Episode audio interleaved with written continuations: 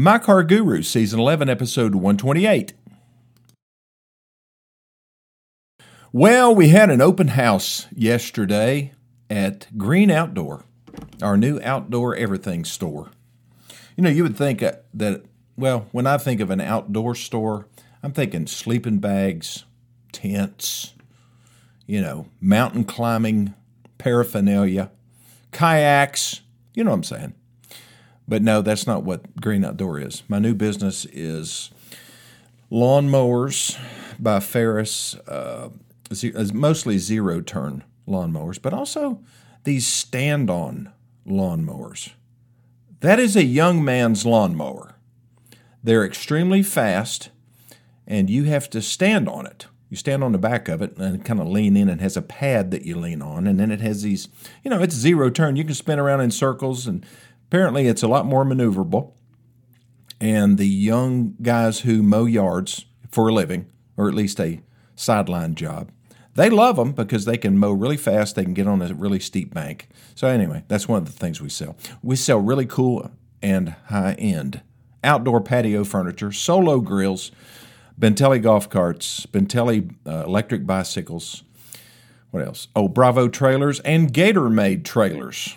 So, just about everything that you would need to uh, manage your yard and also have a little bit of fun in the meantime if you want to do grilling or weed eating or whatever, we can do it. So anyway, we had our our uh, open house, and we had barbecue and all kinds of good eats, and we had the uh, local newspaper there and radio stations and stuff. We also had the uh, uh what they call the Greene County Partnership, which used to be the Chamber of Commerce. It would be called the Chamber of Commerce in most communities, but they came and and all their uh, well, the entire board of directors for that and, and a lot of their employees. And we had a ribbon cutting. So that was kind of fun. I participated in a lot of ribbon cuttings over the years with all the different car dealerships that I've opened and operated. Yeah, that's where my experience came from. You know, I think about, I'm, I'm reflective right now. Can't help it. Lost my dog yesterday, one of them had to bury him. He was an 18 year old Chihuahua. He was my son's dog. And so, for that reason, he was very special. We lost our son in 2011. And Bubba uh, was his dog, and, and we had 13 more years with Bubba. And he died in my arms yesterday. And then I took him to our little pet cemetery on our property and dug a hole and put him right beside Lucy, his, compa- his Chihuahua companion for many years. So that was a sad day. I had to go from that to an open house. Isn't it funny how, as we go through life, we learn how to compartmentalize and, you know, be able to put things aside so that you can, I guess, fake it. Um, sometimes you just have to fake it. My mom told me that many years ago. She said, Lenny, there are going to be times when you have to do a presentation or you know, you have to give a talk or you have to try to motivate people and you feel like crap. Or you are emotionally just not there. You just got to fake it. And some people can't do that. But sometimes, if you're in a role, if you're a leader in an organization and you have to be up all the time, or when you're not up, you have to disappear and find a way to get up, you know, get yourself back on track.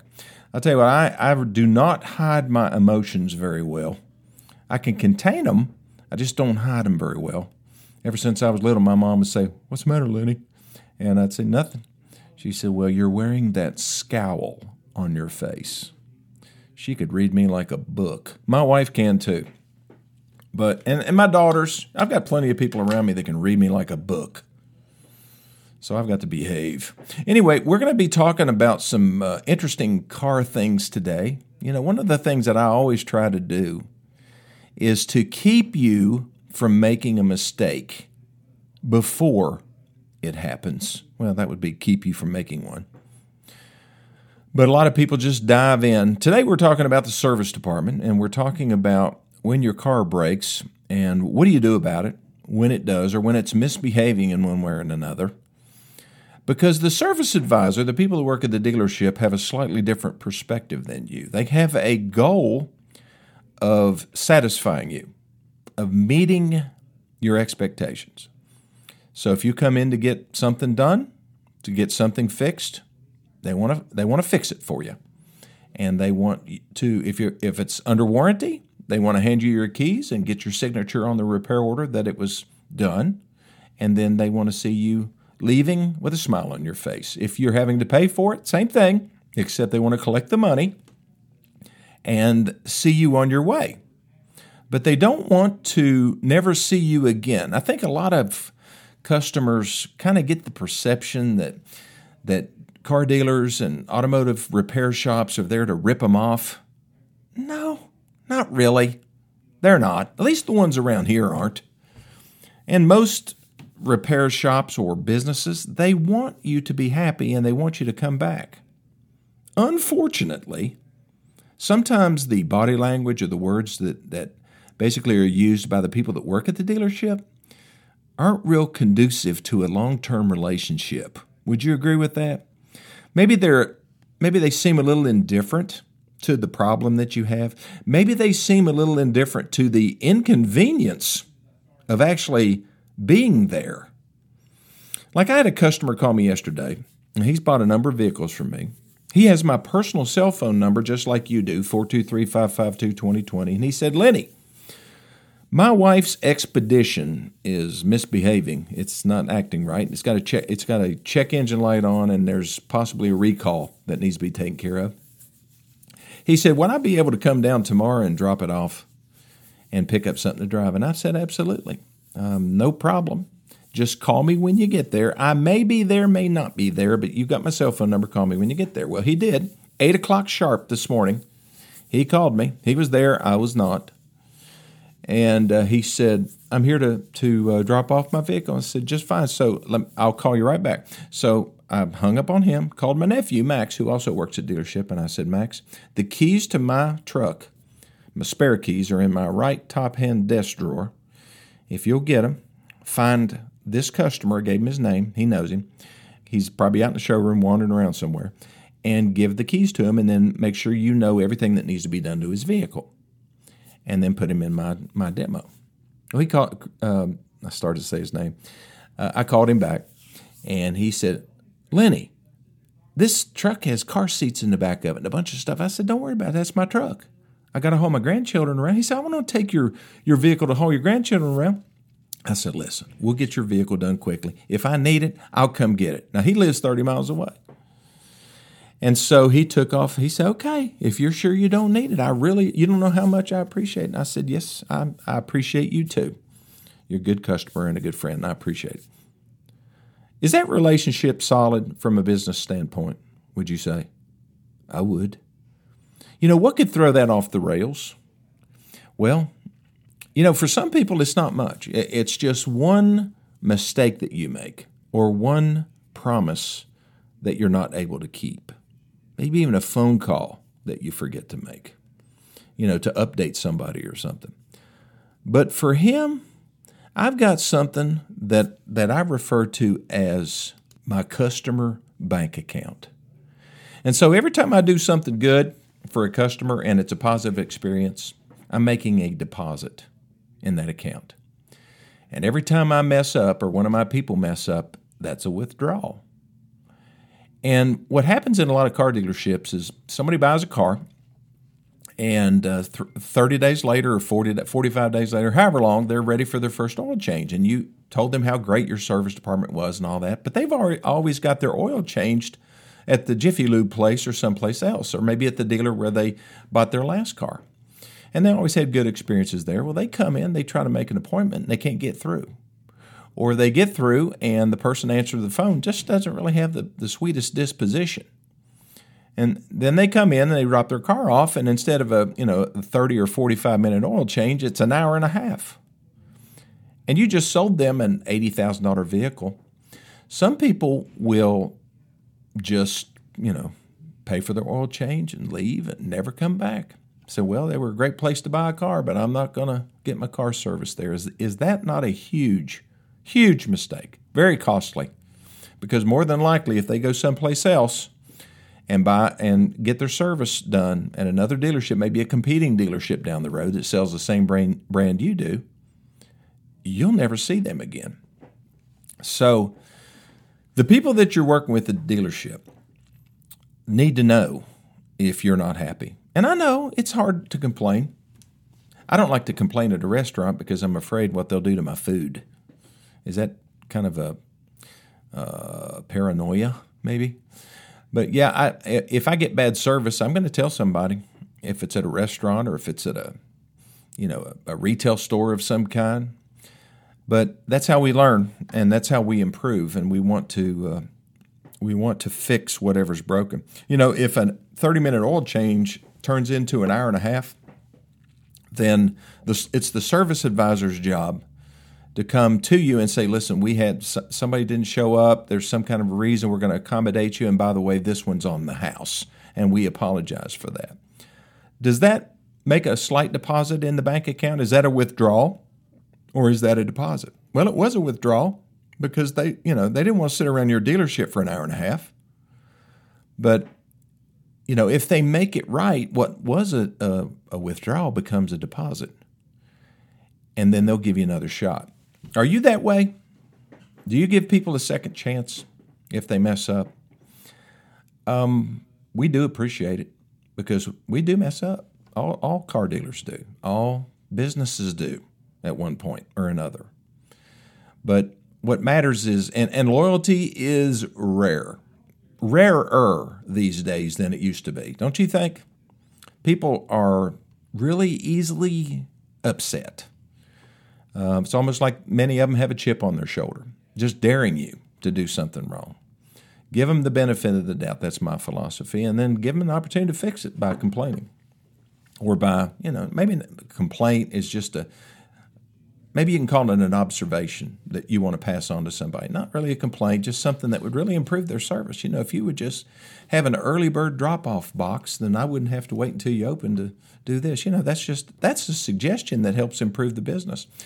Um, you know, this these things are greatly appreciated. Okay, I'm gonna take my first break. I'll be back here in just a minute. Okay, I am excited about a big Cars and Coffee event that's coming up this weekend, this Sunday in Knoxville, Tennessee. It's called the Harper's Cars and Coffee.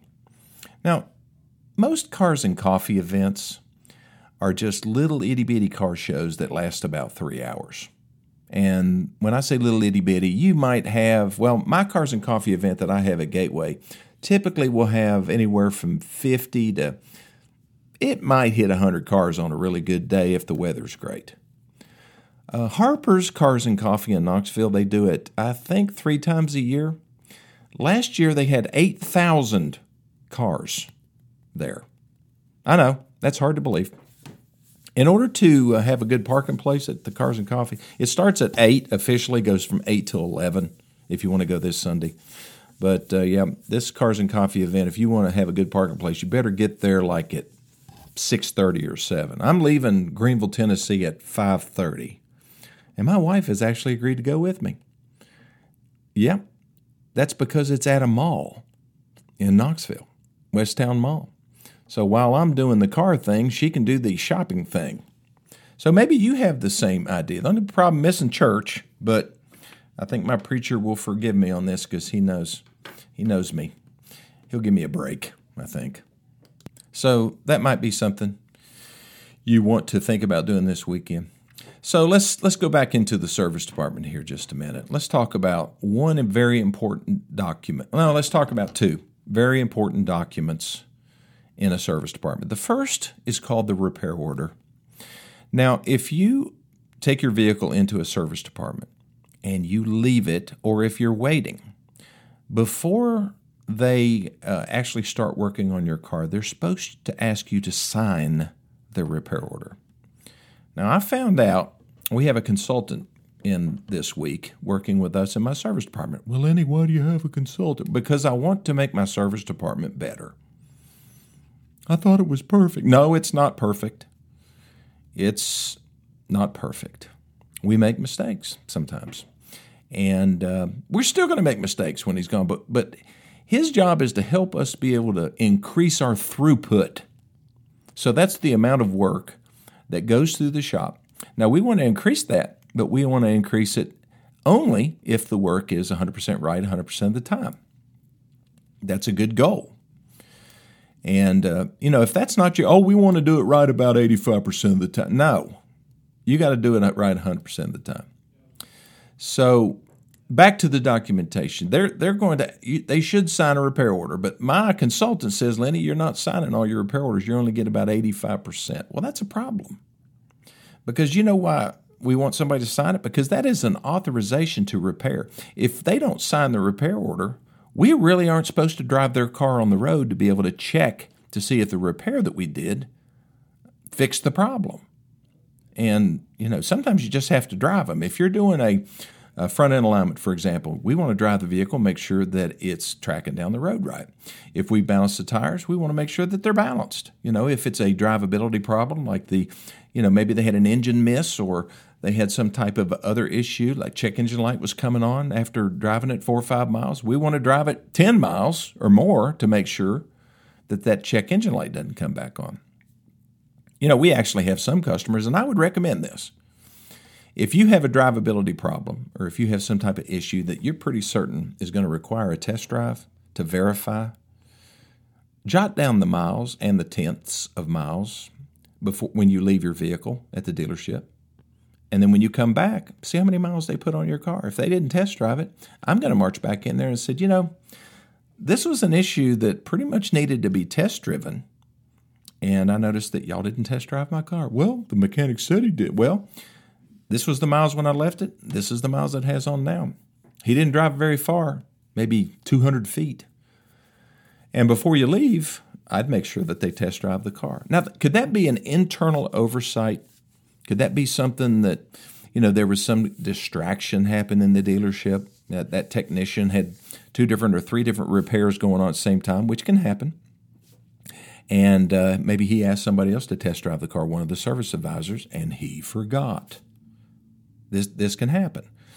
So, you know, sign the repair order, and if you ever want to know what it says, there's a lot of verbiage on there about you know what our responsibilities are, what rights that we have, what rights that you have, what rights that you are giving us to actually work on your vehicle. And also, that repair order is very important. If it's a warranty repair, get a copy of it.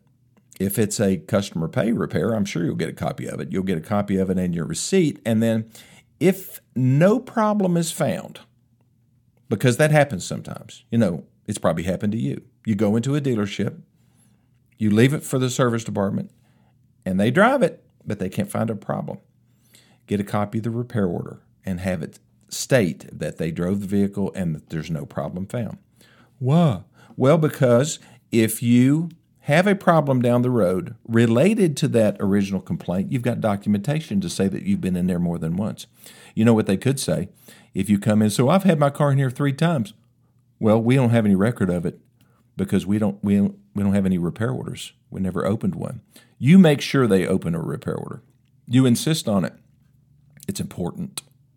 The other document that you should always get when you leave a dealership, especially a new v- new car dealership like a Chevy store or a Nissan store, or whatever, get a copy of the multi-point inspection form. So this is just a, a multicolored inspection form. It has uh, categories of green, yellow, and red. Of course, green means everything's fine. Yellow said, well, you know, you might need to look at this the next time you bring it for service. Red means you need to address it right now. So what happens is the the vehicle is brought into the dealership, the repair order is written, you sign the repair order, it goes back into the shop. Either the technician is working on it or the lube tech or somebody in that store is supposed to do a multi-point inspection. Well, I didn't ask them to do that. Well, we do it anyway because we have a fiduciary responsibility to make sure that your car is safe and that if there's a problem, you should expect us to see it if it's visible you know we can't we don't have x-ray vision we can't look into the transmission or the engine or whatever but you know if if we're inspecting your car and we see you know you one of your hangers for your exhaust system is rusted through it looks like it's going to fall off or you got a hole in your muffler or you've got, you know, worn out, the brake pads are looking really thin, or the inside tread on your rear tires is, is down to the, the steel belts. Wouldn't you want to know that? Of course you would. That's what multi point inspections are for. And if you leave a dealership, including mine, that you don't get a copy, or at least it's not discussed with you. I mean, it should be reviewed with you as well. But if you don't leave with a copy of that multi point inspection and a copy of your repair order, you're leaving without some important stuff. It's like going to the bank, making a deposit, but not getting a deposit slip. I mean, they're nice people and everything, but I want a deposit slip. Okay, I'll be back in just one more minute. Okay, finally, the multi point inspection form and the repair order. What do you do with them? You fold them up, you put them in your glove box or in your little owner's portfolio, you know, that had, you, you look at them first, obviously, and make sure they did everything. Check your miles, make sure if it was a test drivable thing. An oil change is not a test drivable thing. If they flush your cooling system, don't need to test drive it to do that you know, unless they if they replaced a bunch of hoses and stuff, they need to get the you know get the engine hot and see if it's leaking. And one way to do that is to test drive it. You know, I'm going to ask them, did they test drive? I'm like, oh yeah, they test drove it. And then I go outside and they didn't test drive it. I'm going to tell them, no, they didn't. They didn't test drive it because I checked the miles. And of course, the miles should be written on a repair order, and all you have to do is is look at the uh, the mileage when you get it back in your vehicle and get ready to drive off. And I just think that's important. It's a trust issue, don't you think? Well, folks, these are just some of the things that I try to pass on. You know, it's internal dealership stuff, but I think it's beneficial because you're going to probably go into a dealership at least once every six months, and it's a, it can be expensive experience. And you need to make sure that you're getting your money's worth. Well, thanks for listening. 423 552 2020. That's my cell phone number. Lenny Lawson at Gmail, I'm sorry, Lenny Lawson 2020 at gmail.com. That's my email address, or you can just come down to Gateway and see me at any time. Call first, though. Thanks for listening to this edition of My Car Guru, and I'll see you next time.